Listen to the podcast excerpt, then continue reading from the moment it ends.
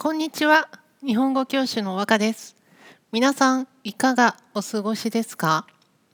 実は、えー、私、先週、名古屋に帰省していたので、えー、この配信が1日遅くなりました。すみません。えー、帰省というのは自分が生まれ、まあ、育ったところっていうんですかね。えー、またはその自分の親が住んでいるところとかねそこに帰ることを帰省すると言います。私は今東京に住んでいるんですけども生まれ育ったところは名古屋です。皆さん名古屋ご存知ですかね？名古屋は東京と大阪の間にある都市です。まああの長野と間違えられたりあと名前を知っていても新幹線で通っただけで行ったことはないという人が多いんですよね。まあそんなに有名な場所ではないんですけども何て言うのかな生活しやすい都市ですね。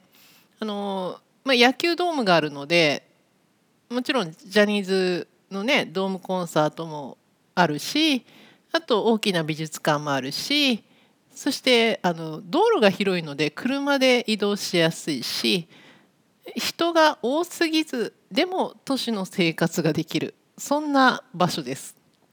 えー、こちらね11月にジブリパークというスタジオジブリのテーマパークができるんですよね。なのでこれからねあの名古屋観光地がね、えー、観光地っていうか観光客か観光客が増えるかもしれませんね。はい、えー、で次ですね、えー、今回のナードチャッティングなんですけども、えー、藤本樹さんの「チェンソーマン」です、えー、これ見てねちょっと思ったんですけど最近の、ま、漫画っていうかアニメっていうかね「呪術廻戦」とか「進撃の巨人」とか「鬼滅の刃」もそうなんですけど戦って死んでその死んだ人のその血とか体とか描写がグロいですよね。描写っていうのはその絵とかアニメとか漫画で表したものを描写と言います。グロいっていうのはグロテスクですかね。もう気持ち悪い気分悪くなっちゃうっていう感じですね。えあの本当にねあのリアルな感じ生々しい感じで見てるとちょっと気持ち悪くなっちゃうんですけどそういうのが苦手っていう人はね見ない方がいいかもしれませんね。でこちらの作品なんですけども先ほど言いました藤本達樹さん、えの書かれた漫画「チェンソーマン」ですねそしてアニメがね今スタートしています。え漫画の方は「週刊少年ジャンプ」で2019年から連載して2021年2月号までですね今は、えー、少年ジャンププラスの方で2022年7月13日から連載しています。えー、今現在、えー、コミックは12巻まで出ていて、えー、1600万部出してるそうですね。すごいですね。とても人気のある漫画です、えー、こちらの内容なんですけど主人公はデンジという男の子です。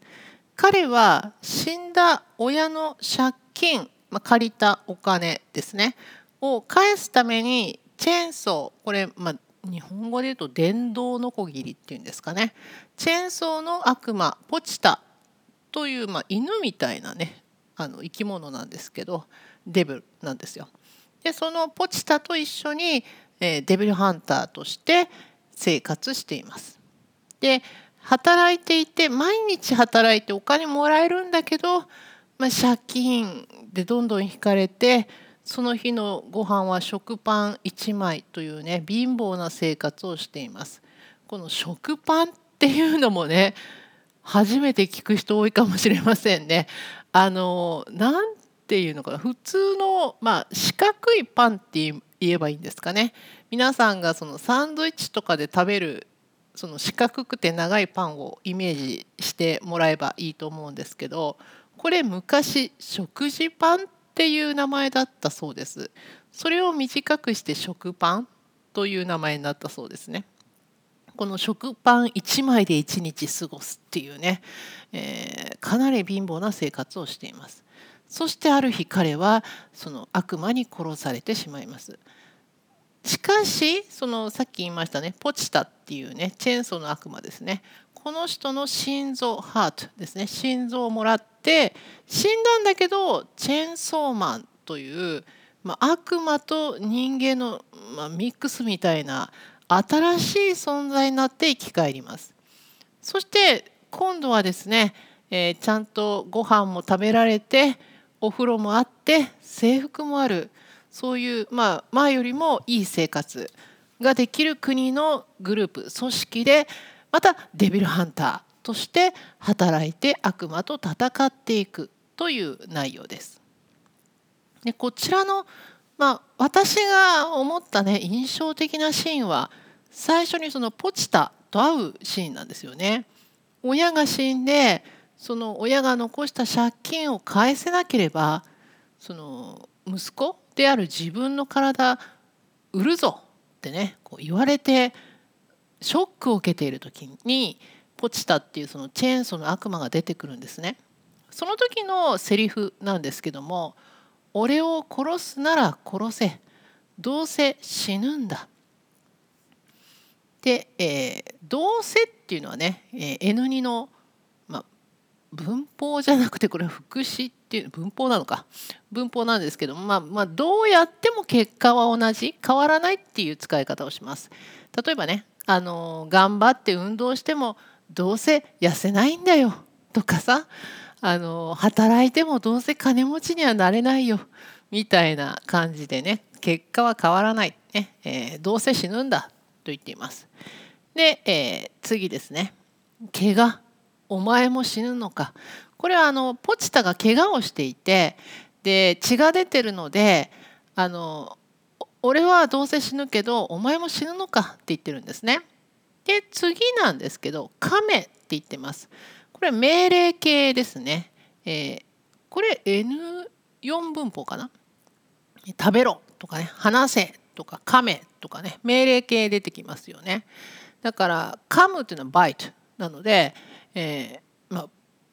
自分を噛めって言ってるんですね。で悪魔は血を飲めば傷が治るって聞いたことがある。死にたくないなら噛め、ね、だから自分を噛めって言ってるんですね。で次です。俺の血はただじゃねえ。これは契約だ。お前を助けてやるから俺を助けろですね。あのまあただこれはいいですかねお金がいらない？ゼロってことですね。ただじゃねえじゃねえこれはじゃないじゃないがもっとカジュアルになるとねえになります。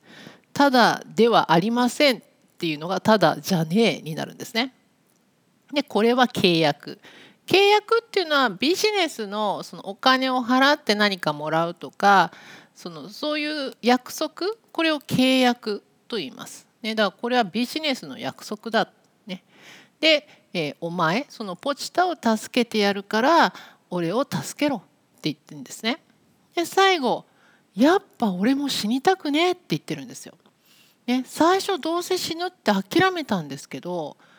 このポチタを助けてやっぱり生きようってするところここ私いいなっていうかね印象的だなと思いましたね。この「やっぱ俺も死にたくね」「やっぱ」っていうのは「やはり」ですね。これまあアルファ副詞 N3 ぐらいで出てくるのかな。えー、やはりなんですけどもカジュアルだと「やっぱり」とかねもっとカジュアルだと「やっぱ」っていう言い方になります。意味はもともととか最初と同じ思った通りっていう意味ですね。例えば何かそのアイスクリームどれにするって悩んでてあバニラがいいよな。あチョコもいいかな。うんストロベリーも。うんやっぱりバニラにするってね。最初に戻ったりとか。あとあ今クリスマスシーズンだからやっぱ混んでるねねまあ思った通りだねって意味でね使ったりします。だからこの人はまあどうせ死ぬと思ったんだけど最初に戻るあやっぱり俺も死にたくないんだってね思うわけです。生きたいっていう気持ちになるっていうこの変わるところが良かったなと思うんですよね。あともう一つ印象的なシーンはその後でねそのゾンビになってしまった人と戦うところがあるんですね。でそのゾンビになってしまった人っていうのはもともともうちゃんとお金もあって普通に生活できてる人なんだけどももっと大きな力を持ちたいと思って悪魔と契約さっき言った約束ですね。ビジネスの約束をしてゾンビになってしまった人たちに、えー、彼はこう言うんですね。何も金持ちになりたいわけじゃねえ。ただ普通の生活がしたいだけなのにそんなことも叶えられねえのかよって言ってますだからそのゾンビになってしまった人たちは普通の生活ができてさらにもっともっとって思ってゾンビになっちゃったんですよね。でも自分は何も金持ちになりたいわけじゃねえって言ってます。このね何もっていう言い方ねこれちょっと難しかったかなと思います。これあの N2 か N3 ぐらいかな何も何々 N3 かな？何も何々ないっていう意味で出てきますよね。もうこれ全然ないっていう意味です。例えば何も見えないとか何もあ話さないとかねそういう言い方するんですけどこの何もはちょっと意味変わります。まあその特別にとかそんなにっていう意味になります。例えばね財布を落としか落としたからって何もそんなに泣かなくてもいいでしょ？みたいなね。そんなに特別に泣くほどじゃないって言ってるんですね。あと、まあ、例えば、うん、何も全然ダメって怒ってるわけじゃないよっていうのもね。これもそんな特別大きく言ってるんじゃなくて少しダメって言ってるだけだよみたいなね意味で、えー、使います。だからこれも特別にすごく金持ちになりたいと言っているわけじゃないんだよと。ただ彼はねその1日食パン1枚とかじゃなくって普通の生活がしたいだけなのにそんなことも叶えられない、まあ、現実にできない。夢が本当になるを叶えるですね。夢を叶えるって言いますね。そういうのも叶えられねえのかよって言ってるんです。であとねその死ぬ前にポチタに普通の暮らしをして普通の生活をしてほしい俺の夢を叶えてくれよっていうようなことも言ってるんですね。このね1話の中にねものすごいたくさんその普通の生活がしたいっていう夢がね出てくるんですよねこのデンジ君のセリフに。それをね聞くたびにですねなんか普通の生活もできない社会って何だろうとかね。普通の生活ができても幸せじゃないっていうのは何なんでなんだろうっていうこの藤本辰樹さんですか？この作者のその社会へのもう何ていうの怒りというか何かこうあ呆れたような何かこうエネルギーっていうのかな？そういうものを感じますね。というわけで今回は藤本辰樹さんの「チェンソーマン」でした。さてここからはお知らせです。和歌ランゲージラボラトリーでは私和歌がオンラインで日本語のプライベートレッスンをしております。えーとまあ日本語の本を一緒に読みたいとかね今回のアニメとかねこういうのを一緒に見て感想を言い合いたいとか、まあ、いろいろな、えー、生徒一人一人のリクエストに沿ったコーチングスタイルでレッスンをしています。このポッドキャストの説明文のところにホームページの URL が載っていますので詳しくはそちらをご覧ください。では今日も最後まで聞いてくださってありがとうございました。じゃあまたねバイバイ。